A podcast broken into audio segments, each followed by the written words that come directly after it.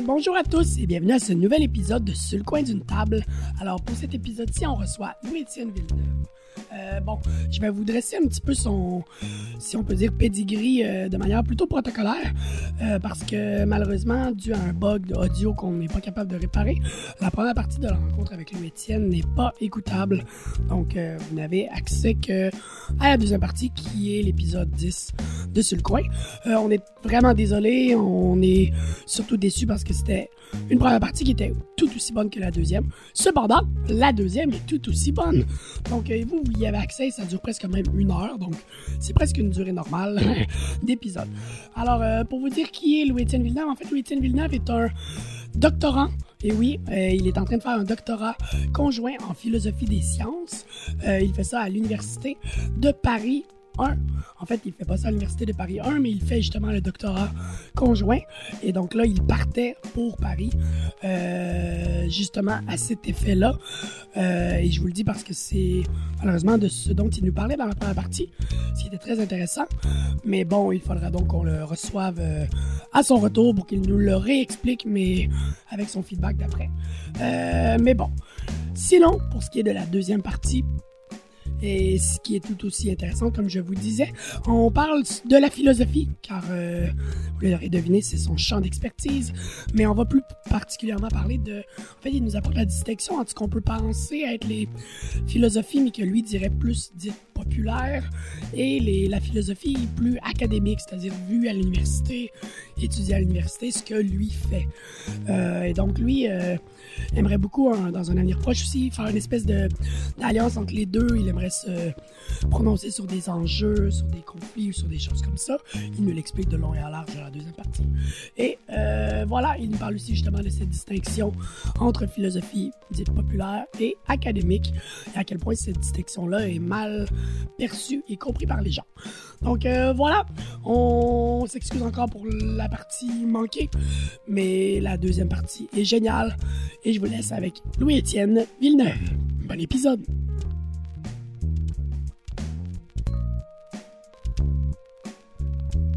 T'aurais-tu pu juste faire. euh, T'as-tu besoin du doctorat pour t'aligner dans tes recherches? Ah, ça c'est. Dans Qu'est-ce que ça de- ouais, Qu'est-ce que le doctorat t'apporte? Ouais, parce qu'au final, Si t'es déjà quasiment un spécialiste, ben, ou ben, t'a- t'aurais-tu pu, genre, faire la même démarche que tu fais en ce moment avec ton doctorat, mais sans l'appui de l'université, l'université ou genre de-. C'est une très bonne, très bonne, euh, très bonne question. Euh, en effet, au final, ce qu'on fait euh, dans des, des disciplines euh, comme la philosophie, euh, on pourrait très bien le faire. Tu sais, je, je pourrais le faire de mon côté. Ce que Dans Ouais, exact. Mais ce que l'université nous donne, c'est des moyens pour le Mhm. faire. Ouais. Parce que tant et aussi longtemps que tu es affilié à des universités, c'est plus facile pour toi d'aller dans les colloques internationaux, donc de te tenir le plus à jour possible sur euh, l'état de la réflexion ou l'état des débats. Euh, tu vas avoir du financement pour payer euh, tes billets d'avion. C'est- Oui, c'est ça exactement. Euh, parce que les, ouais, les- ouais. les universités, ils vont t'appuyer. Tu sers à, disons, à, à leur image d'une certaine manière Ouais. quand, quand tu es un bon représentant. Euh, ce que j'aurais pas du tout là si Ouais. si je sortais du milieu académique ben je serais extrêmement limité dans mes moyens J'imagine que ça t'ouvre les portes des archives ou des trucs de même aussi. Tu sais, d'avoir Ben, l'université, tu te dis, je suis en sais, moi, je exact. me pointe euh, aux archives nationales. Je peux peut-être pas tout checker, là. Ben, c'est sûr, ça nous donne des, des permissions. Là, j'ai, j'ai euh, une collègue là, qui, qui est présentement à Cambridge puis qui va accéder aux archives du Vatican parce qu'elle travaille Oh, sur euh, damn! tu sais, la Ah ouais. philosophie du Moyen Âge.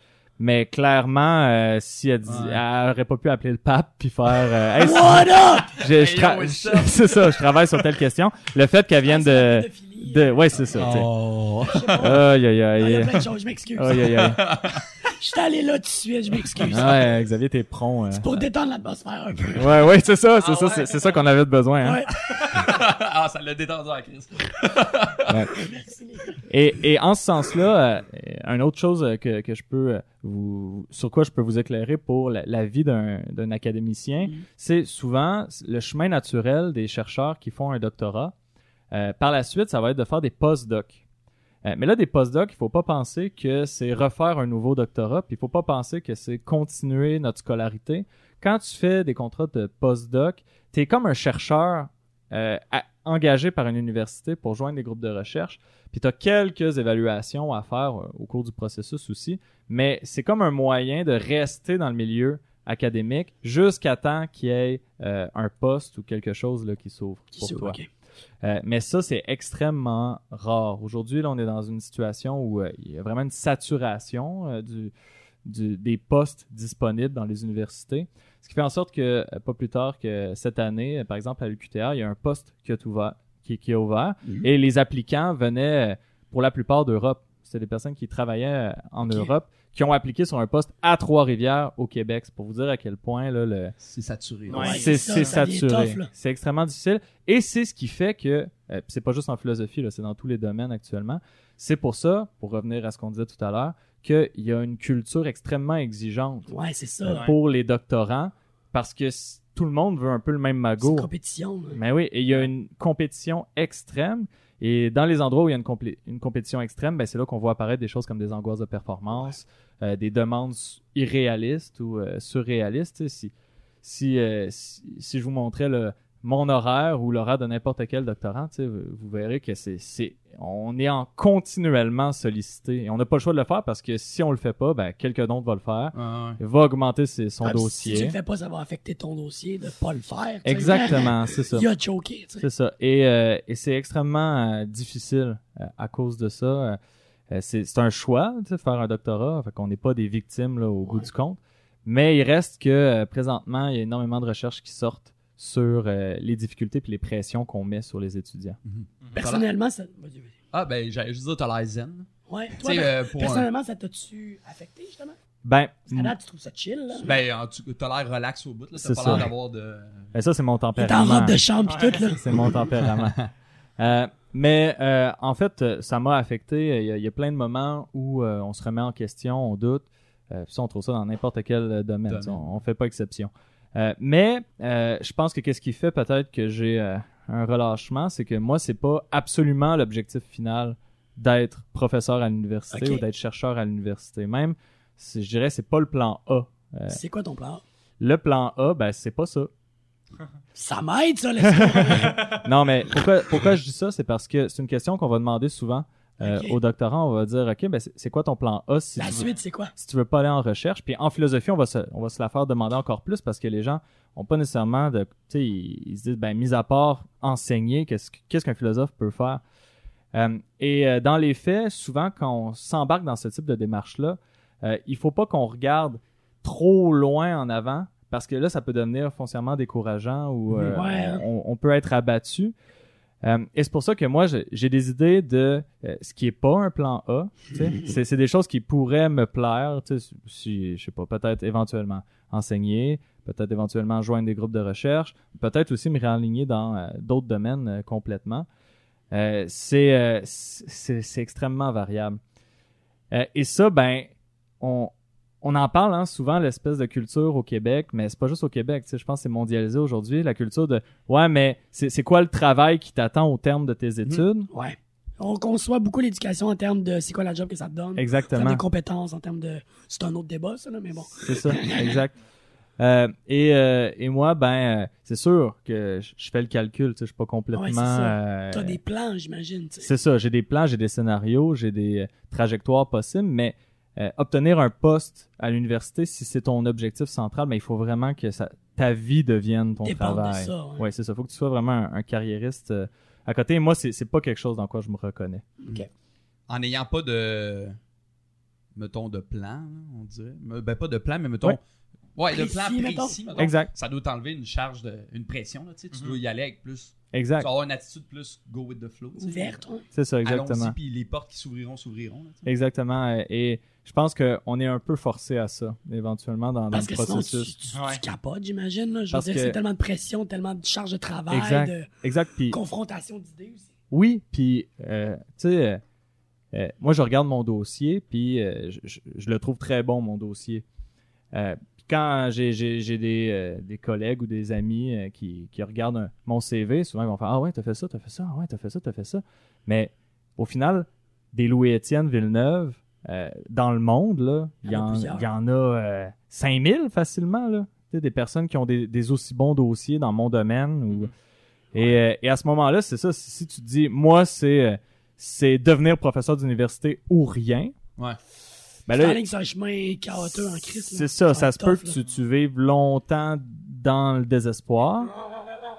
Mais ça se peut Il a dit aussi. avec le sourire. Ouais. Mais ça se peut aussi, et ça, c'est quelque chose qui arrive fréquent, que tu commences à perdre de vue euh, d'autres dimensions de ta vie, et on le remarque euh, dans des milieux compétitifs à l'université, euh, des habitudes de tricherie, des habitudes de sabotage des autres. Ouais, hein? Euh, la, tu sais, la compétition, éventuellement, ça finit par créer Des comportements radicaux, mettons. Ouais, ou non éthique Ouais. ou euh, amoral d'une certaine manière. Et moi, c'est un jeu là que que j'ai pas envie de jouer. Mais si tu, si tu est-ce que tu vois que c'est un gros problème? Est-ce que toi, tu as été confronté à ce genre de situation-là? Ou...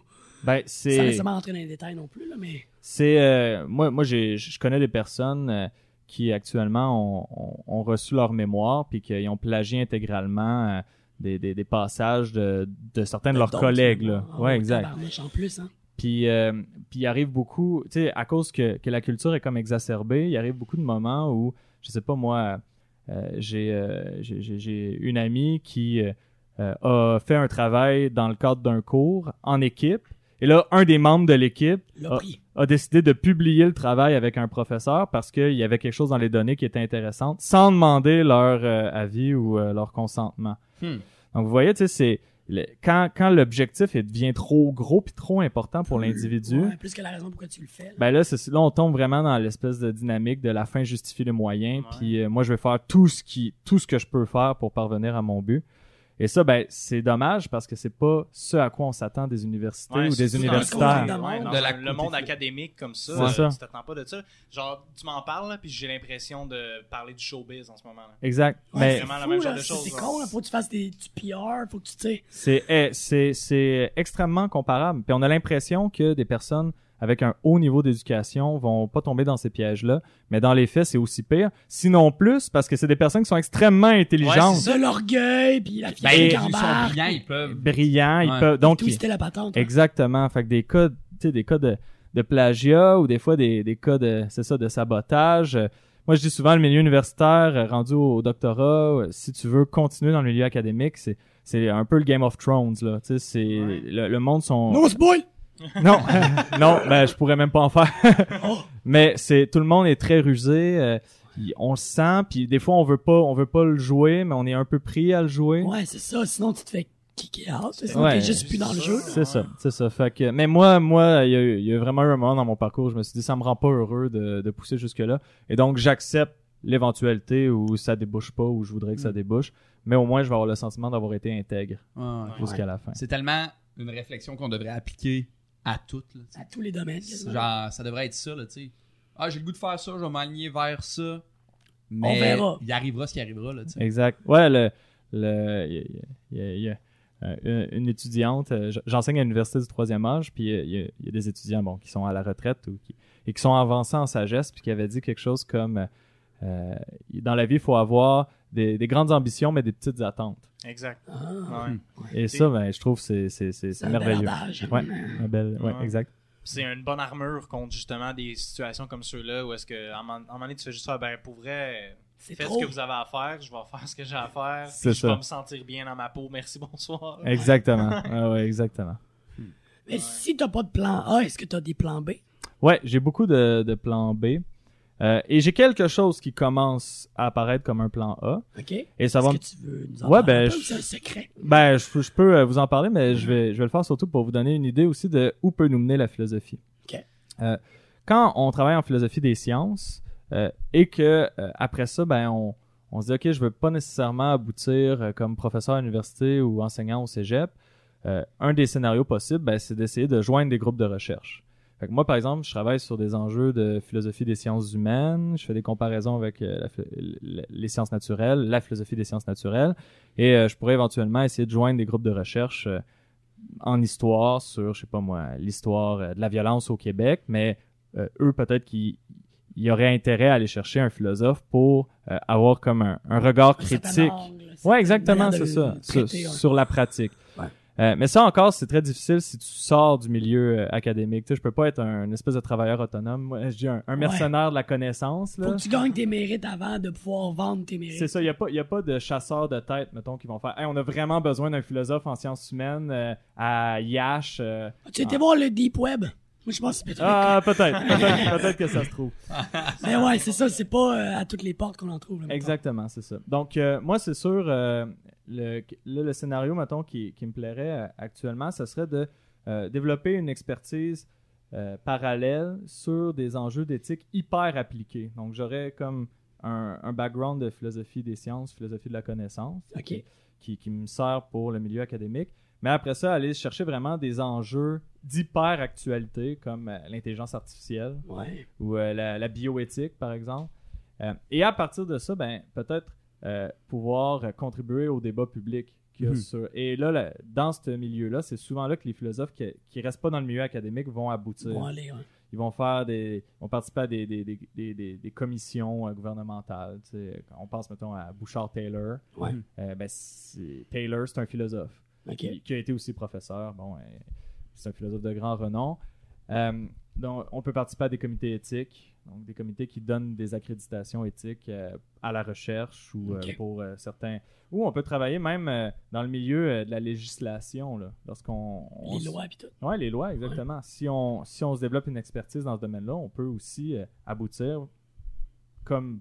Peut-être pas comme législateur, mais comme. Appeler sur des procès. ou Ouais, je sais pas ben, pas sur des procès, mais sur des la démarche lorsqu'on établit une loi. Il peut, on peut avoir besoin d'un De regard l'avis d'un philosophe. critique, exactement, Ouais. éthique. Et euh, même dernièrement, là, euh, quelque chose qui a sorti, c'est euh, dans le Silicon Valley, euh, ils vont engager énormément d'éthiciens euh, de, de l'informatique. Ça s'appelle un éthicien en français. On dit. Ouais, un éthicien, quelqu'un donc qui, Travaille sur l'éthique. Ouais, qui travaille sur l'éthique. Et c'est les compagnies comme Google qui vont chercher euh, pour se prémunir de poursuites qui pourraient avoir lieu dans euh, Dans le 15 futur, ans. ouais, Ouais, exact. ça. De dire, ben là, on a développé cette nouvelle chose-là, mais on n'a pas nécessairement le regard Ouais. suffisamment développé pour euh, évaluer toutes les, les conséquences Qui morales. Exact. Hmm. Et là, ben, à ce moment-là, c'est qui les personnes les plus habilitées pour le faire? Mon Ben, père, C'est ça. si, s'il est un éthicien. Ah, c'est Mais- drôle à quel point c'est. euh, Il y a des jobs qui. Tu sais, à quel point il y a des nouvelles jobs, là, tu sais. Il y a des jobs qui se créent, là, genre. en- Exact. Il y a des jobs qui partent, tu sais, il y a des jobs qui disparaissent, mais il y a des jobs que t'es genre. Tu sais, moi, j'aurais jamais pensé un jour que Google aurait besoin d'un ouais. éthicien. Eh oui, exact, exact. Puis euh, tu peux aller faire euh, la pièce là, dans, Ouais, dans Google. C'est ça que tu veux, dans le fond, tu veux Ben, travailler pour Google. Ben, il y a de la place- il y a de la place à faire. Rien qu'en masse. Ouais, il y en a-tu un de. dans, dans ces options-là, il y en a-tu un qui t'intéresse plus? Moi, ce que je veux savoir, c'est justement, en tant qu'éthicien, y a-tu certaines de ces questions qui t'intéressent plus que d'autres? Justement, on a parlé du AI, on a parlé de, je sais pas trop, j'imagine toutes les minorités visibles, ces affaires-là. Ouais. Y a-tu des sujets plus que d'autres qui t'intéressent? Euh, moi, c'est sûr, j'ai j'ai une fascination pour tout ce qui est euh, intelligence artificielle. Euh, et euh, de toute manière, avec le, le travail en philosophie de la connaissance sur les questions de c'est quoi une vérité, une croyance, à partir de quel moment on peut dire qu'on sait réellement quelque chose? Ben là, ce, qui, ce arrive, hein. ce, qui arrive avec euh, l'intelligence artificielle actuellement, ça, ça, ça nous remet en question, ça nous fait travailler. Est-ce que, est-ce qu'une machine qui reproduit exactement euh, les mêmes procédures mentales qu'un être humain peut être devient considérée un humain. hein. ben, pe- peut-être pas devient un Ouais, humain, mais est-ce qu'on peut considérer que c'est un égal ou euh. Là, à partir Comment de ce moment-là, est-ce qu'on peut attribuer la responsabilité à une machine si Mm-hmm. elle possède les- toutes les mêmes procédures qu'un être humain? Est-ce que c'est elle qu'on doit blâmer si elle produit un, un mauvais choix? Comment on la blâme aussi. Ouais, c'est ça. Tu C'est sais, ça. la, la voiture intelligente euh, qui fait un accident, est-ce que c'est ouais? est-ce que c'est elle qu'on doit accuser? Est-ce que c'est la compagnie qui l'a designé Est-ce que c'est la personne qui est en arrière du volant? Euh, Et ça, euh, là présentement, le- parce que ça n'existait pas avant, Y a pas de réponse. euh, on n'a pas de réponse. Fait qu'on va, on se dit, ben, on faut aller chercher des personnes qui, qui ont une expertise dans ce domaine-là pour essayer d'éclaircir ou de fournir des pistes de réponse. De réflexion. Ouais, ou des pistes de réflexion. Ça te Exact. stresse-tu, l'intelligence artificielle? Ben, moi, j'ai écouté les Black Mirror, hein, fait que. Euh, pas juste l'intelligence artificielle, mais le- la technologie en général. Le progressisme. Euh, ouais, le, la- la- la- le progrès, Ouais. ça, ça l'ouvre des nouvelles Progrès à possibilités. tout prix. Ouais, mais je suis, je pense que euh, il faut, euh, il faut mettre l'effort puis rester le plus optimiste possible. Euh, faut pas baisser les bras dès le départ parce que c'est une position qui pragmatiquement a aucune valeur de baisser les bras. Là. Tu sais, Si on se dit ah c'est- fini, c'est réglé, Ouais, tant pis. Ça fait juste rester au point zéro. là. ben c'est ça. Ouais. Euh, T'as même pas essayé d'améliorer les choses. Fait que c'est autant mieux de, de penser qu'il y a moyen de minimiser peut-être les dégâts, tu sais, sans, sans même dire qu'on Régler la on peut la absolument réformer l'être humain pour le rendre capable de bien gérer la technologie. Tu sais, je veux dire, juste Facebook, on a de la misère à le gérer. Là. Mais- imaginez euh, si on est capable, comme dans Black Mirror, de revisionner nos souvenirs puis de les projeter sur un écran. Ah, hein, ça. Euh, mais mais c'est ça, tu sais. Puis il reste que actuellement l'intelligence artificielle est encore dans un stade assez embryonnaire. Ça Ouais. fait pas, euh, euh, faut pas penser à Terminator tout de suite. Ça, on n'est pas à un an de Outbreak. Là. Ouais, c'est ça. Ouais, puis ça. même ceux qui sont ultra développés, ils sont souvent ultra développés dans une dans un Ah, sujet précis, ultra ouais. précis. Exact. Genre Exactement. ouvrir une porte. Ouais, genre, ça va être le AI va être meilleur que toi pour ouvrir une porte, mais il pourra pas euh, il pourra pas la refermer genre. C'est- Ah. Dans tes de dents. ouais. Donc, T'as-tu vu le film euh, Her? oui, j'ai adoré. J'ai vu aussi euh, Ex Machina. là, C'est les, les, deux qui ont marqué l'esprit là, dans, dans ce domaine-là. Ouais, récemment. Justement, c'est quoi qui t'a emmené à suivre ce chemin-là? Mettons, qu'est-ce qui- qu'est-ce que tu as trouvé intéressant dans analyser la distinction entre les sciences humaines et naturelles? J'imagine, là, tu nous as parlé beaucoup de tes réflexions autour de ça, donc ça a sûrement nourri ça, mais y a-tu un événement, une chose en particulier qui t'a fait, hey, c'est même bizarre cette disparité-là entre les deux, comment Mhm. je peux l'analyser? Ouais. Euh, ben, euh, c'est une très bonne question. Euh, je dirais que il y a facilement euh, trois choses là, qui ont joué là-dedans. Il y a les propres questionnements que j'ai vécus dans le cadre de mon mémoire. Comme je vous ai dit, j'ai fait, Hey, on m'a jamais montré comment euh, écrire euh, l'histoire. le là. mettre sur papier. On me demande de me- m'en remettre à mon intuition. Puis, euh, euh, Mais on me dit que mon édition est crissement biaisée, fait que... hein? ouais, puis des, tu sais, des, des fois, euh, des fois, tu sais, quand on dit, euh, ouais, suis ton feeling, euh, c'est pas nécessairement ce qui est. Rarement, c'est rarement la bonne solution. c'est Ouais, un peu touché. c'est ça. Suis ton feeling. là. Exact. Fait que tu sais, ça, c'est sûr, ça l'a alimenté. Puis il faut avoir des sujets qui partent, en fait, de, de, de problèmes qu'on qu'on considère d'importance ou qui nous ont affectés personnellement. C'est ça qui nous garde jusqu'à la fin du C'est qu'il y a une processus. résonance- qui te fait toffer. Ben oui, puis tu as besoin de cette résonance-là parce que tu vas travailler 4-5 ans sur le même sujet. Et tu vas avoir des variations, tu vas changer un peu, euh, tu vas changer l'angle. Mais faut que, c'est ça, faut que tu sois vraiment, vraiment intéressé. Fait que ça, c'était un premier domaine. Le deuxième domaine, c'est en vertu du parcours que j'avais eu. Moi, j'avais une formation comme historien. euh, et là, je voulais aller au doctorat. Et faire un doctorat, quand euh, tu viens pas d'une famille euh, riche, tu as besoin de subventions de recherche pour y arriver. Euh, et les subventions de recherche, ben il y en a pas euh, pour tout le monde. C'est pas parce que tu es un bon étudiant que nécessairement tu vas avoir des subventions Ça de dépend du recherche sujet, ça dépend des Ça intérêts dépend des du gens, ça dépend. du background que tu as, du fait que pour moi de si j'avais fait euh, tout de suite le doctorat, je sais pas en intelligence artificielle, peut-être qu'il y aurait eu des comités qui auraient dit ouais mais c'est quoi son expertise réelle sur la question, le gars il a une formation en histoire.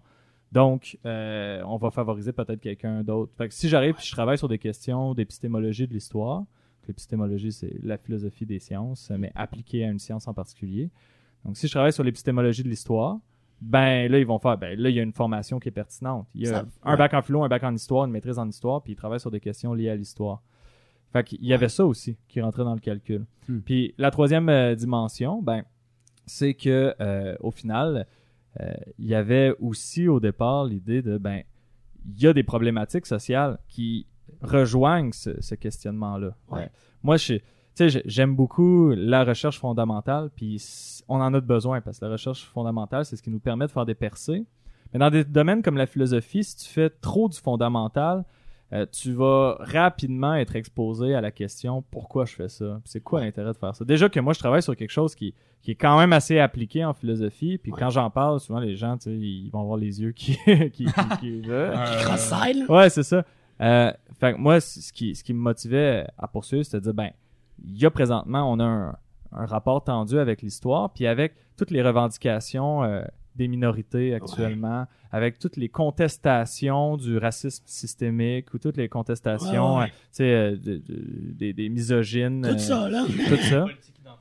Oh, Les ouais. politiques identitaires, exactement. Puis euh, aussi, euh, bon, toutes les, les réflexions sur euh, les Premières Nations. euh, Ouais, oui, absolument. euh, C'est très appliqué. c'est très appliqué. Puis l'histoire, moi, à mon sens, elle a un rôle à jouer dans ces débats-là. Euh, mais il faut identifier très clairement quel rôle elle doit jouer. Puis ça, ça a été une motivation pour continuer. Selon toi, c'est quel rôle qu'elle doit jouer? Ben, je peux vous donner un exemple. euh, il y a euh, un de mes collègues euh, qui est historien, euh, Alexandre Dumas euh, de son nom, euh, qui est un très bon historien d'ailleurs, euh, qui... euh, Shout out. Shout ouais. out, Alex. Shout out. ouais, c'est ça, on, on- on le salue. On, on va te taguer. Euh, et qui, euh, pendant le, justement le- la démarche pour la charte des valeurs québécoises, puis tous les débats qui entouraient le crucifix à l'Assemblée nationale, lui il est arrivé puis euh, il a fait un travail de recherche qui a résulté dans une vidéo YouTube. Vous pouvez le trouver euh, si- s'il l'a pas effacé depuis.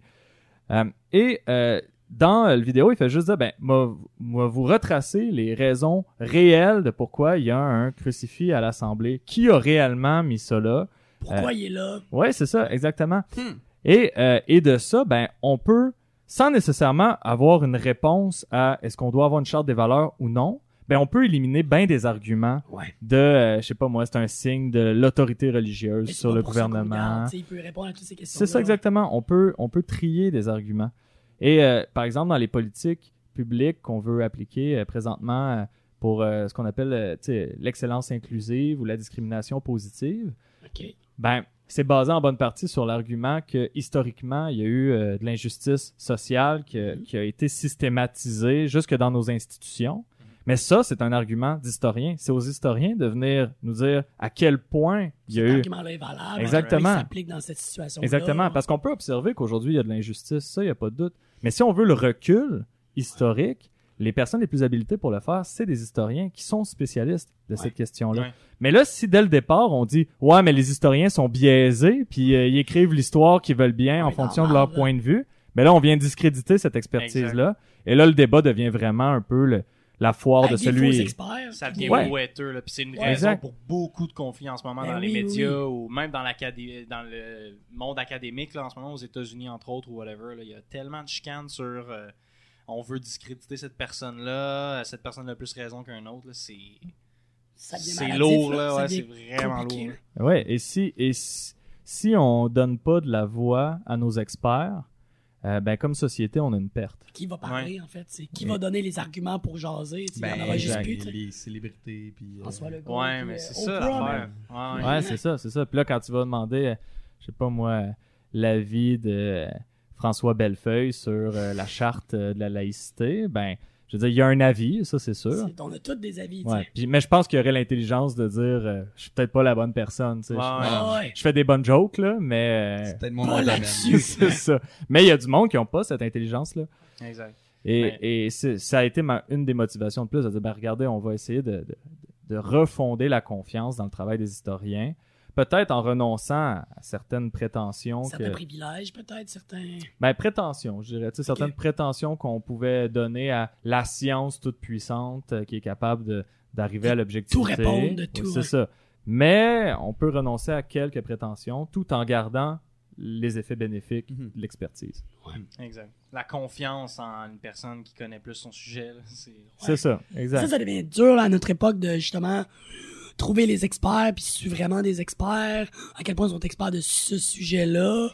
Mais Comme tu dis, des fois, c'est tellement précis que c'est pas parce qu'il est philosophe que sur cette question-là, il y a un avis d'expert, justement. Mais ça là-dessus, si je peux dire quelque chose, il y a... Tu dis euh, ce que tu veux. c'est bon. Euh, à l'université de Cambridge présentement, il y a euh, un groupe de recherche, puis un projet de recherche qui s'appelle l'expertise sous pression. Je vous fais la traduction. Euh, et Merci. ouais. et euh, ce qui évalue, c'est justement comment des personnes en sciences sociales ou en sciences humaines sont capables euh, de ré- à répondre à des problématiques dans l'urgence. Donc quelqu'un par exemple qui a fait Ah, un, ouais, un ok. post- Ouais, tu c'est sais, intéressant, deux post-doctorats en sociologie, et là s'il y a une crise euh, de de migration, ou, tu sais, une crise euh, liée à l'immigration, puis qu'on lui demande son avis, comment il est capable de répondre? À brûle pour point. Ouais, à brûle pour point. Parce que le milieu académique, on le sait, tu sais, c'est, on produit de la littérature, on écrit, on écrit, on écrit, mais parfois le, Beaucoup le- réflexion. ouais, c'est ça, le texte que tu vas produire, il va sortir peut-être trois ans après que L'événement se soit passé. l'événement se soit passé exactement. Et donc, euh, ce qu'on évalue, c'est est-ce qu'ils sont capables de répondre? Et il y a quelque chose qui se perd pas là-dedans, c'est que même si, euh, je sais pas moi, moi je travaille sur euh, l'épistémologie des sciences humaines, mais malgré tout, par ma formation, puis par l'exercice répété de mes outils critiques, dans le cadre de mon sujet très précis, euh, c'est des compétences que je peux ensuite transposer Ouais, ouais. dans d'autres domaines. Et c'est pour ça que, tu sais, des fois, il faut pas trop euh, sais, faut pas trop être sévère puis dire euh, ouais, mais là il travaille en sociologie du travail. À quel point il sait quoi il parle sur Ouais, ça. c'est ça. Pourquoi il peut parler d'immigration Mais ouais, mais c'est quand même un sociologue de Ouais. formation. Puis un médecin euh, qui, euh, qui, je sais pas moi, un, un neurochirurgien, ben il est quand même capable de me recommander de prendre, je sais pas, des Tylenol quand. Si t'as le rhume. Ouais, c'est c'est ça. Ouais. c'est ça. Il est pas désemparé devant le rhume parce qu'il est neurochirurgien. Exactement. Fait, que c'est ça. Des fois, tu sais, il faut garder aussi euh, l'idée de la formation de base, euh, puis des compétences, Ouais. indépendamment du sujet qui est maîtrisé. Ouais. Ouais. Podcast est fini. non, mais il y a un autre truc sur lequel je voulais parler. Je je sais pas, je sais C'était pas, si, vrai, c'était pas fini, là. On On continue. je sais pas, ben je sais pas si on a le temps là. euh, Ah oui, oui, on on a en encore de en masse de temps. En même temps, on est chez moi là, fait que on C'est sait- toi qui décides, dans le Ouais, c'est ça. C'est Ouais, moi qui vous fous dehors là. T'as-tu un souper tantôt? T'as-tu quelque chose? ça, si je veux vous parler pendant 5 heures, je peux là. Ouais. Non, mais juste une idée, ça fait combien de temps qu'on- parle juste pour. euh, pour- Euh, ben, le- là, on est à 1h20, mais ça, on va enlever à peu près 20 minutes. Ouais, on a avec, toute la boîte Ouais. qu'on a dit au départ. Ouais. que vous n'entendrez pas. On la mettre sur le Patreon. Lesco, il a l'air brillant, mais tabarnak, il a dit des affaires weird. ah, mais c'est parce que c'est ça, hein, en tout cas. Le stress. On se, lan- ouais, on se lancera pas là-dessus. Euh, Il y a un truc sur lequel euh, je voulais parler parce que vous, vous, vous m'avez envoyé comme des questions euh, Ouais. de base pour vous donner un peu euh, une idée. Euh, et moi, il y a quelque chose qui me tient à cœur euh, et c'est euh, de, de faire un éclaircissement euh, entre qu'est-ce qui est conçu par les, disons, la, la société civile ou dans la culture populaire comme étant de la philosophie, Mhm. puis ce qu'on fait Réellement. réellement Ouais. rendu à l'université. Ouais, parce qu'avec tout ce que tu nous dis, euh, visiblement, c'est pas ce qu'on s'attendrait nécessairement. Ouais, c'est ça. Ben, Pas du day per day, en tout cas, on sait pas trop. Ouais, c'est ça, exact. C'est- Paper Day. Jour par jour. Jour- Merci. du jour par jour. Merci pour la traduction. Euh, Moi, je pense que la philosophie, Ouais. c'est euh, l'art de réfléchir. La science, ouais, euh, Ouais. le- le- ouais, la science qui te permet de réfléchir. ok, très bon. Euh, Joe, toi, qu'est-ce que tu dirais? Ben, moi, je pense que je rajoute. Ça, ça serait dans le même ordre d'idée, mais je, je centrerais ça plus sur euh, ce qu'est l'être humain fondamentalement. Ouais. Ok. Xavier? Moi aussi, je, moi, je dirais que ça serait l'évaluation et l'analyse des comportements humains à travers les différentes sciences. Ok, ok. C'est. Mais c'est, on s'entend que ça doit être assez large. Justement, la vraie définition de philo doit être assez large. là. Euh, ben, c'est ça qui est, c'est ça qui est intéressant, ok? Euh, on, on se lance. Je, je vous commence avec euh, une petite histoire là, qui met la table. Euh, moi, je- j'habite euh, à Trois-Rivières et euh, j'avais une voisine juste en arrière. Vous pouvez voir où est-ce qu'elle habite parce que vous êtes chez moi présentement. Donc, euh, vraiment, là, sur le balcon. arrière. là! Ouais, vous mettrez des photos là, pour, euh, pour les, ceux qui écoutent. Ah, et euh, il y a un moment où euh, on était sur le balcon, puis bon, on jase de qu'est-ce qu'on fait dans la vie. Et là, je lui dis, bon, moi, je suis euh, étudiant au doctorat en philosophie. Et là, elle me répond, euh, ah oui, la philosophie. Moi aussi, j'ai écrit un livre de philosophie. Ok. Et ça, euh, et, et- et- et- et donc, et donc, bien, elle me le disait pas euh, méchamment. Là, Non, tu sais, ben non. mais elle, elle avait écrit un livre de philosophie. Mais moi, euh, dans ma posture, j'étais assez convaincu qu'on, si on prenait son livre de philosophie ou les travaux que je fais, euh, il y aurait une assez Bonne bonne différence. différence. Ouais. Euh, et pas parce que je suis donc bien meilleur qu'elle, mais parce que le terme philosophie euh, a vraiment une signification différente lorsqu'on est dans le milieu académique ou lorsqu'on est dans euh, le milieu public. Huh. Un bon exemple de ça, c'est euh, dernièrement, il y a eu à Trois-Rivières le Festival de philosophie, qui est euh, une initiative géniale, euh, une des seules là, euh, au Canada. T'as d'ailleurs été invité pour parler de Ouais, j'ai j'ai présenté euh, là-bas pour euh, la- sur la post-vérité puis sur euh, le milieu des- du journalisme. Et dans lorsqu'on avait les présentations, il y avait tout le temps les phases de questions ensuite. Et dans les questions, on sentait vraiment le décalage entre les deux Cette choses. distinction-là, là. ouais. Donc, dans la, la culture populaire, on, a- on conçoit beaucoup la philosophie comme la réflexion sur la bonne vie. Et ça, c'est un Les domaine. valeurs, les vertus. Ouais, Ouais, la valeur, la vertu. Euh, Il y a des personnes qui vont voir ça comme la spiritualité, qui vont voir philosophie puis spiritualité comme des synonymes. Ouais. Euh, hier, j'étais dans un dans un mariage et euh, le, le père euh, de la mariée a dit euh, bon, je vais faire un peu de philosophie. Euh, dans la vie, on a des réussites, on a des échecs. Euh, quand on a des échecs, on se remet en question. Euh, mais moi, mes enfants, pour moi, c'est une réussite.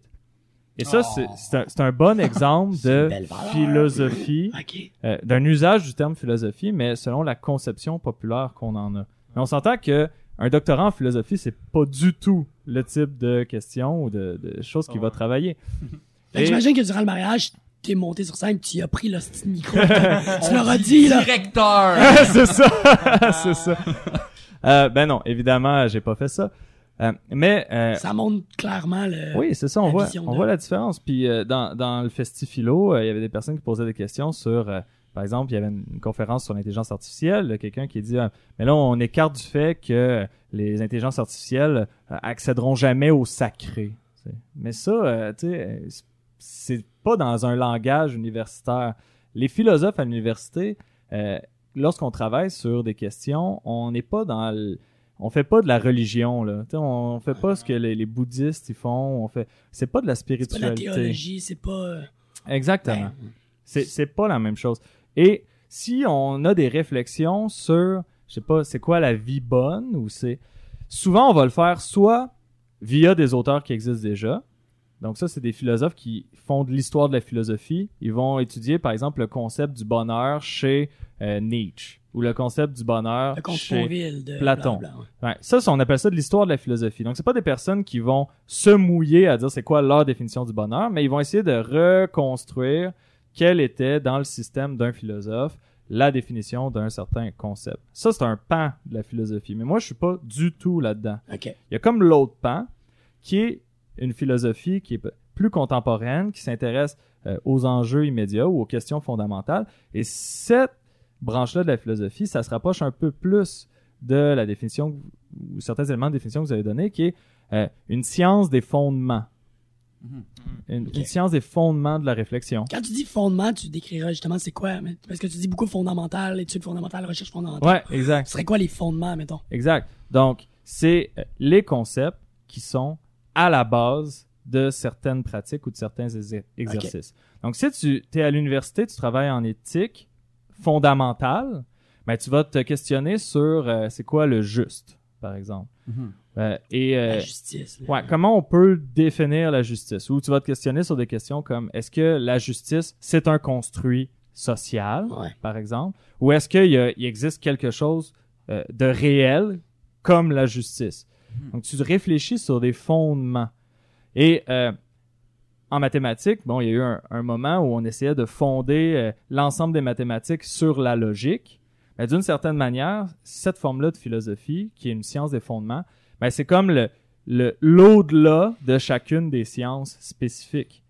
Donc, c'est jamais le psychologue va directement se questionner euh, sur c'est quoi la, la vérité en psychologie. Ben, il va peut-être le faire, là. mais Ouais. s'il le fait, il va, faire de la- il va être en train de faire de la philosophie. Il va réfléchir sur le fondement. Et euh, en ce sens-là, euh, si euh, quelqu'un me dit, je sais pas moi, ah, euh, j'ai lu, euh, j'ai lu le, le guide galactique, euh, comment ça s'appelle le, Ouais, le ouais. guide, ga- le guide Guide to the Galaxy, là. Galaxy. Ouais, c'est ça. Bon, euh, et il me dit, ah, il y avait plein de réflexions philosophiques là-dessus sur, euh, je sais pas moi, la, la place qu'on occupe dans l'univers. Mais ça, c'est vraiment de la philosophie au sens populaire. Euh, Ouais. C'est pas de la philosophie au sens académique.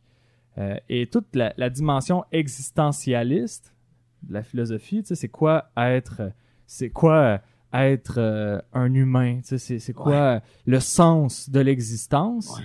Euh, c'est pas quelque chose qui est directement travaillé. Ça va plus être écrit par des philosophes qui sont plus dans le milieu académique. On a comme pas déjà réglé la question, mais on commence à faire le tour un peu de. Ben, ou c'est une question qu'on peut reconduire euh, éternellement d'une certaine manière. On revient à la subjectivité puis tout quasiment justement. Ben, ça, on pourrait avoir ça, Ouais. des débats. Il y en a qui diraient qu'il y a peut-être des réponses euh, dans l'ultime, d'autres qui diraient que, que non.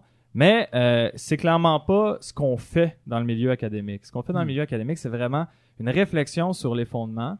Euh, et quand vous entendez le terme métaphysique à l'université, ben justement, il faut pas le comprendre comme un ah ils réfléchissent sur Dieu puis euh, le pouvoir de Dieu sur l'univers, tu sais, ou le- sur le surnaturel ou la présence du surnaturel. Non, métaphysique, ben c'est utilisé comme les choses qui sont nécessaires pour mener une pratique. Par exemple, la métaphysique, en philosophie euh, des sciences, ben ça va être c'est quoi les concepts qu'on n'est pas capable de prouver empiriquement? Parce que pour les prouver empiriquement, il faut qu'on ait ces concepts-là. Ouais. Tu sais, il faut avoir le concept de par exemple, il existe des faits pour dire qu'il existe des faits. Ouais. Tu peux pas dire tu peux Pour analyser le fait qu'il y ait des faits. Exactement. Fait que quand on parle de métaphysique dans le milieu universitaire, c'est des réflexions sur les fondements nécessaires à certaines pratiques. Et, et ça, ben, je pense que c'est un bon éclaircissement à, à Ouais. avoir en Ouais. tête. Parce que si vous allez voir sur euh, les pages d'à peu près euh, la majorité des professeurs anglo-saxons en philosophie, vous allez touj- toujours voir la rubrique métaphysique. Mais ça veut pas dire que tout le monde réfléchit sur euh, Dieu puis sur euh, Non, non. non, c'est des personnes qui réfléchissent sur les fondements, ce qui est à la base. Ok. Et là, après ça, ben là, il y a plusieurs définitions de la philosophie. Il y a beaucoup de débats en philosophie de la philosophie. Ouais. Ce qu'on peut entendre C'est comme la- Mais c'est en même temps. Inception de philo. ouais, une réflexion Ouais, ouais. sur les fondements de la Ouais. philosophie. Euh, et euh, il y a beaucoup de réflexions à savoir, ben là, c'est quoi les... Est-ce que la philosophie, c'est une science qui doit, elle aussi, être prouvée par l'expérience? Euh, Est-ce que c'est une science qui doit être prouvée par nos intuitions? Tu sais, peut-être qu'on a une intuition très forte de c'est quoi le bien, puis ça... Si on travaille cette intuition-là, ça peut nous donner certains critères de base pour... euh, Évaluation de Ouais, exactement, c'est ça. D'action de. Hmm. euh, et ça, ben, il y a énormément de, de philosophes qui travaillent en métaphilosophie ou en philosophie de la philosophie pour essayer de- d'éclaircir ces questions-là. Trouver la place de la philosophie dans la philosophie. Mais ce Ouais. serait bizarre que la philosophie se questionne pas sur la philosophie. Ouais, ouais, ouais, non, Exact. Mais il n'y a pas aussi qu'à quelque part, dans le mot philosophie, euh, si on revient au- à l'origine euh, latine, mettons, il y a, c'est pas genre de faire un débat justement sur.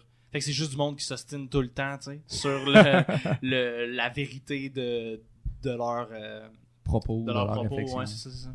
Fait que, ouais. Ben, ça, premièrement, il faudrait dire la, la racine grecque, là, pour, euh, et non pas... euh, Ouais, pas latine. Ouais, Ouais. ouais, mais je ouais. Mais, mais, mais c'est, tu sais, ça, euh, moi, mettons, une une manière que je définis la philosophie, euh, pour la faire comprendre à un enfant là, de 8 ans, Ouais, ça c'est bon ça. ce que, ce que, ce que je vais lui dire, ça va être, euh, il vient un moment où tu vas avoir euh, une idée ou une opinion sur quelque chose. Par exemple, tu t'es chicané avec ton ami, ok? Mhm. Là, tu t'es chicané avec ton ami, euh, puis là, toi, ta version euh, de comment ça s'est passé est différente de la sienne. Et là, euh, vous allez argumenter les deux ensemble pour dire c'est la faute de qui, pourquoi on s'est chicané, c'est quoi la base de tout ça. Euh, et il va y avoir un moment où là, si vous, ça vous arrive régulièrement de vous, de pas vous entendre, vous allez vous poser la question, ok, mais comment on peut déterminer lequel de nous deux a raison sur cet enjeu-là? Ouais. Et c'est un peu pour ça que la philosophie, je pense, c'est toujours né de, de choses très précises, très concrètes, euh, qui se sont répétées suffisamment dans le temps pour qu'on se pose la question, ok, mais c'est quoi le niveau supérieur qui nous permet de régler? Mhm. Euh, fait que si on reste juste dans le ben moi j'ai raison et l'autre il a tort, ben ça va être celui qui va crier plus fort euh, par-dessus l'autre. Ouais, ouais. Mais là maintenant on s'est dit ouais mais attends, il y a peut-être des moyens d'établir qui a raison. Et là à ce moment-là, on s'est mis à débattre sur les moyens de déterminer qui a raison. Et le- tout le passage de la réflexion sur justement les concepts, la vérité, l'objectivité, tout ça, mais le but ultime de tout ça, c'est ensuite de revenir à nos débats très précis, mais en ayant un coffre à outils vraiment plus enrichi ou des, des moyens de pas sombrer juste dans le ben, qui va être le meilleur manipulateur ou qui va exact. crier le plus fort. Et c'est l'i- l'ironie aujourd'hui, plus que jamais, on a besoin de ce genre de réflexion-là parce que on a un président aux États-Unis qui, qui dit officiellement euh, des choses fausses, là. Mhm. et, qui, et tout le monde sait que c'est faux. Ouais. Euh, et, Ça et, met son cheval de bataille, c'est ça qui est fou. Mais... Exact, on en est rendu là. Mais malgré tout, au Québec, encore aujourd'hui, si je dis que je suis philosophe, ben la réaction moyenne, ça va être ah il pèle des nuages, puis euh, ah, euh, Ouais.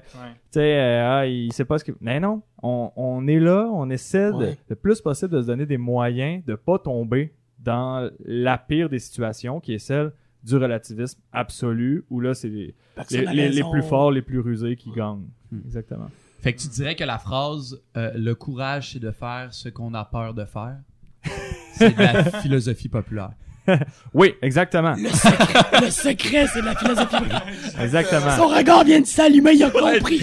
T'as-tu compris la phrase? Non, mais je suis content parce que là, tu viens de me donner un, un signal que t'as compris de quoi Ouais, je parlais. Ouais, ouais, c'est ça. tout à fait. Donc, pour ceux qui se demandent pourquoi il a sorti cette phrase-là, c'est parce qu'elle était tampée sur, euh, Sur son frigo. sur mon frigo. C'est un cadeau euh, Mais j'imagine que toutes justement ces phrases-là, les genres d'adages ou les belles phrases prophétiques, les proverbes, c'est un peu tout ça, tu sais, ce genre de pop philo, Exactement, c'est de la, c'est de la pop philo, même de la pop psycho. là, Ouais, rendu ouais, là. souvent, ouais. C'est c'est c'est- c'est ça, c'est des, des, des petits outils qu'on s'est donnés pour euh, s'orienter dans notre vie, dans notre existence sociale. On se dit ah ben euh, comment je dois agir dans telle situation? Ben le courage, c'est faire qu'est-ce qu'on a peur de faire. Est-ce que j'ai peur de faire ça? Oui, je vais le faire pareil.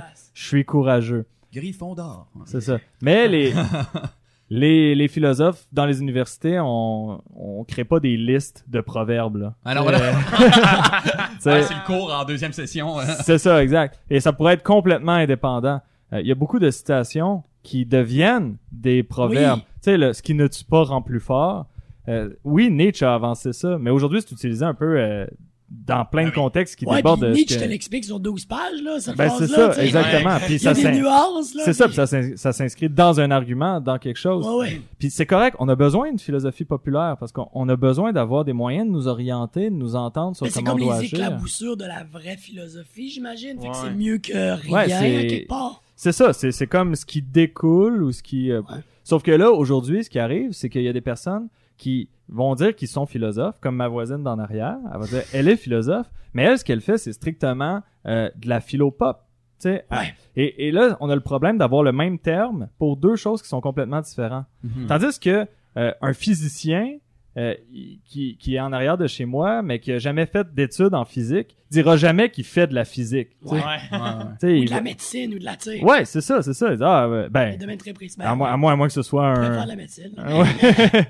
Euh, et et c'est ça, et c'est ça le, le gros des problèmes. Et- et- et, Tu sais, si on avait deux mots, euh, si on avait la, la science des fondements puis philosophie pour euh, la Les philo-pop, Ouais. ben là, à ce moment-là, il n'y aurait pas de confusion Pour les euh, classer possible. plus précisément. C'est ça, c'est ça.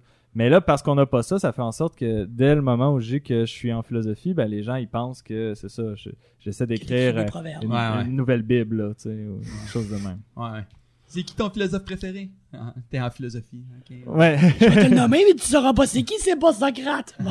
ouais, c'est ça, c'est ça, exactement, exactement. Ah, c'est drôle, hein? La, la relation qu'on a avec euh, la philosophie. C'est- Ouais, ouais, puis c'est euh, c'est normal parce que au départ, euh, la philosophie c'était euh, foncièrement ancré dans la, la société civile.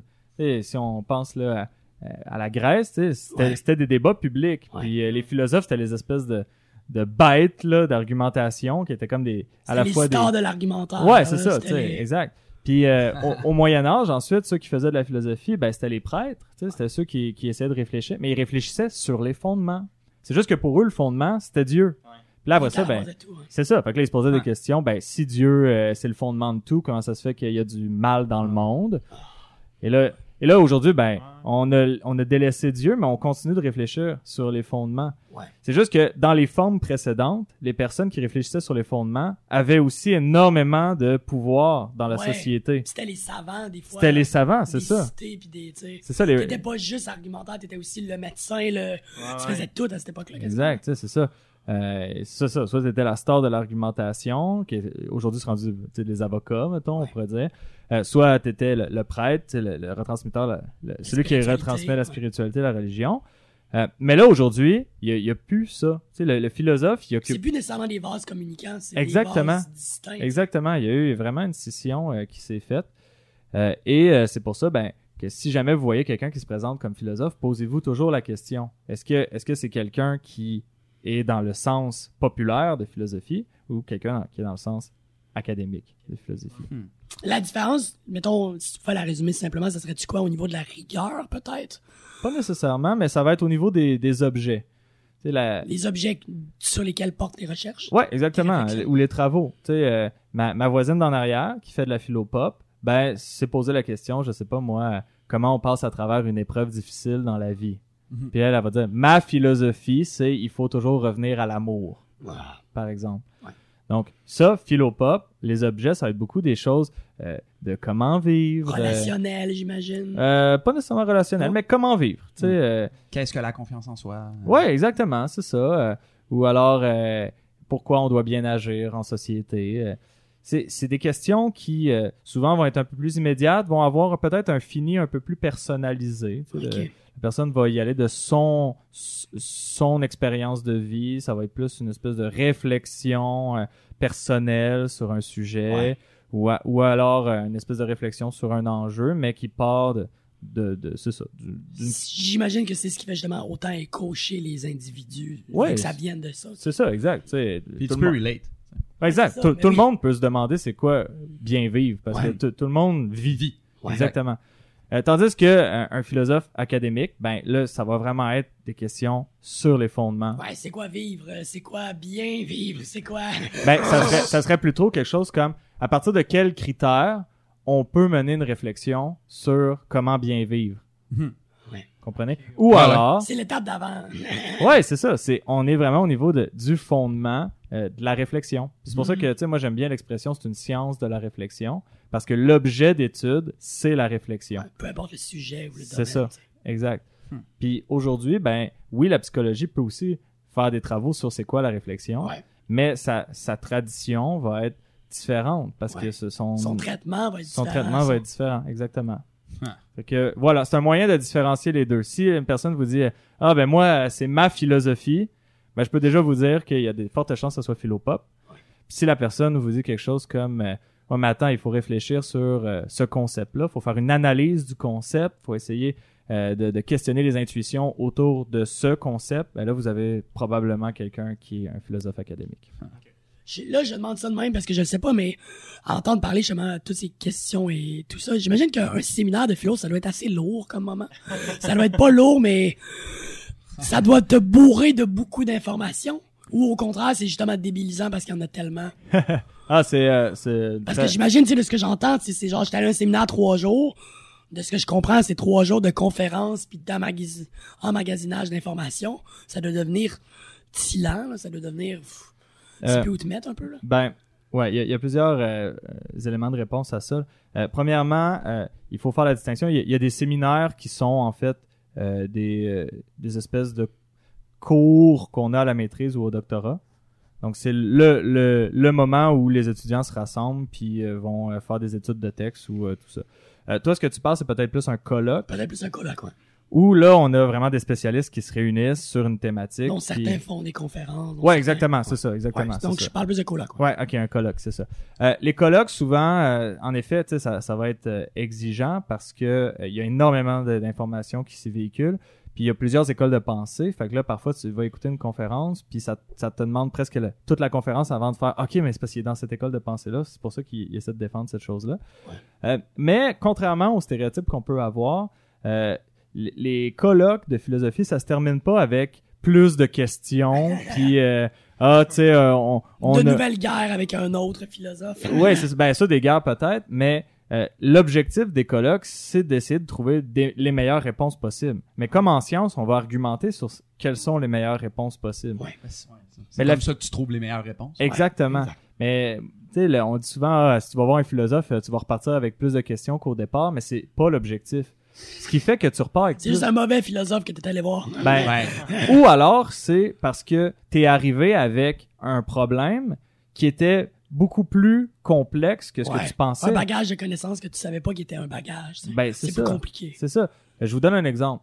Euh, si vous si vous débarquez chez moi puis vous dites je sais pas euh, ah euh, j'ai euh, j'ai j'ai j'ai menti mais pour j'ai menti à ma grand-mère, là, c'est l'exemple classique. là. J'ai menti à ma grand-mère avant qu'elle décède parce que euh, je voulais pas qu'elle soit malheureuse avant de décéder. Je voulais qu'elle parte en paix. Je voulais qu'elle parte en paix, c'est ça. Là, me dire, est-ce que c'était moral, ça? Mais là, le, le bon philosophe, il va dire quelque chose comme, ouais, mais attends, là, la moralité, il faut la définir, tu sais. La moralité, qu'est-ce que c'est? Ben, c'est probablement un système euh, qu'on a installé, un système de valeurs. Est-ce que c'est tu vas favoriser certains critères plutôt que d'autres? Il y a, il y tous ces critères-là qui sont possibles, c'est ça. Fait que oui, tu vas avoir le sentiment de repartir avec plus de questions.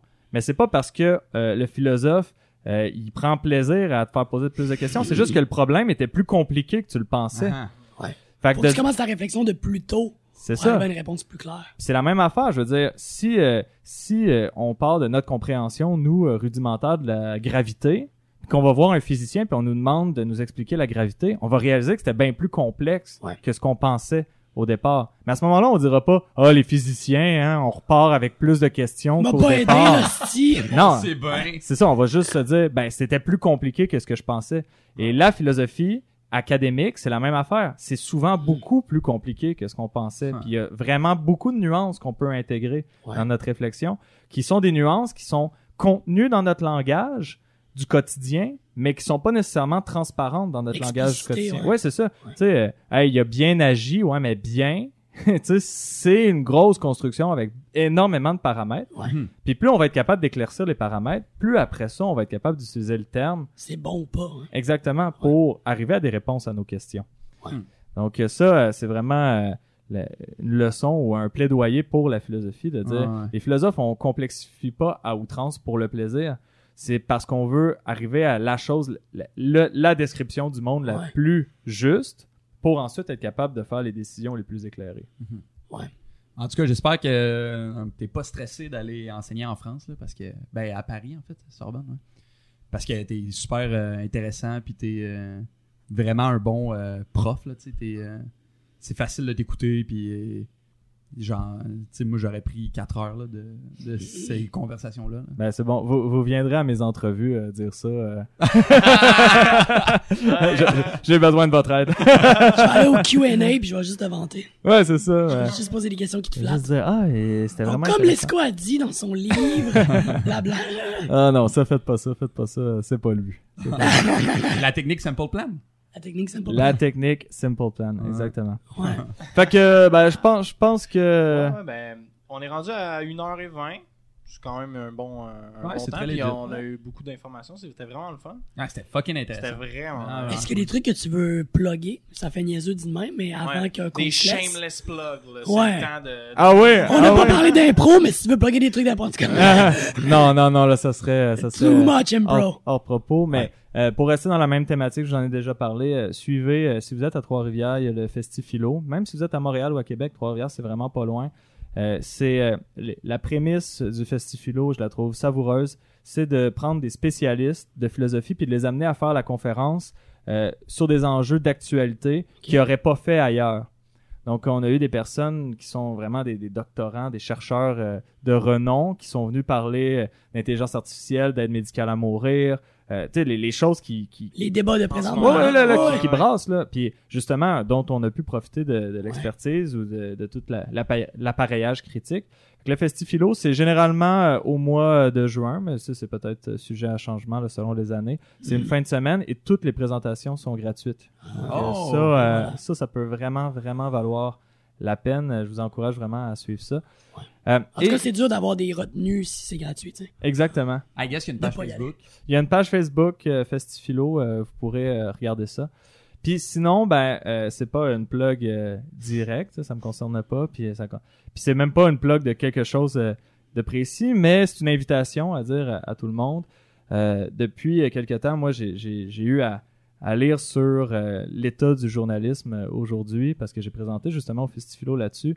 Et un des gros constats que j'ai retiré, c'est on a euh, tous, euh, je pense, le souci d'avoir les meilleurs journaux possibles, mais il faut les encourager. On peut pas juste souhaiter avoir les meilleurs journalistes possibles, le meilleur milieu journalistique le plus impartial, le plus informé, le plus objectif, mais pas être abonné à au moins un journal. C'est- c'est c'est quelque chose qui est une contradiction. Donc, euh, j'invite vraiment toutes les personnes, si vous avez euh, un réel souci d'une société démocratique en santé, ben, une petite action à poser, qui est pas énorme, euh, c'est de s'abonner à au moins un journal. Hmm. Je vous laisse choisir lequel, mais au moins encourager euh, la presse. Je sais qu'on est vers la fin puis on vient de dire qu'on allait finir, mais moi j'aimerais ça un mini peu entendre justement c'est quoi ta position par rapport justement au journaliste? Est-ce que tu penses que c'est un problème de d'éducation, de d'opportunité, de source, de source. Là, on ouvre peut-être un gros débat, mais j'aimerais ça t'entendre là-dessus un petit peu en tout cas. Sur pourquoi le- ça va mal? Ben, Qu'est-ce que tu présentais? C'était quoi tes propos durant le festival? Ok, ok, ok. ok, Toi, tu défendais quoi en fait comme Ben, en, en fait, euh, l'idée, c'est, euh, pour faire très, très Ouais. bref, c'est de se dire, ben, on, on va tous souhaiter être informés. Hein, on a tous un besoin d'information parce que les informations, ça nous permet de faire des bonnes prédictions face à l'avenir. Si je suis informé de euh, la crise climatique, par exemple, ben je vais pouvoir poser des gestes ou euh, poser des actions ou C'est même ce qui réfléchit. exactement réfléchir aux actions à poser de la bonne manière.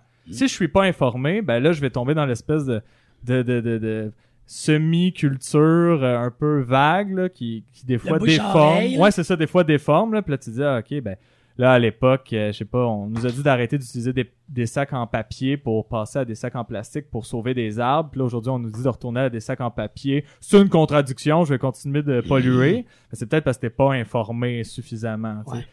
Euh, donc, on a besoin, on a un besoin d'information, mais il y a des défis aujourd'hui qui se posent Ouais. au niveau de l'information parce qu'on a une abondance, une surabondance d'informations. Et parce qu'on a cette surabondance d'informations-là, c'est facile de consacrer le temps qu'on dédiait avant à lire euh, le journal réputé, tu sais, le, je sais pas, le Washington Post. tu sais.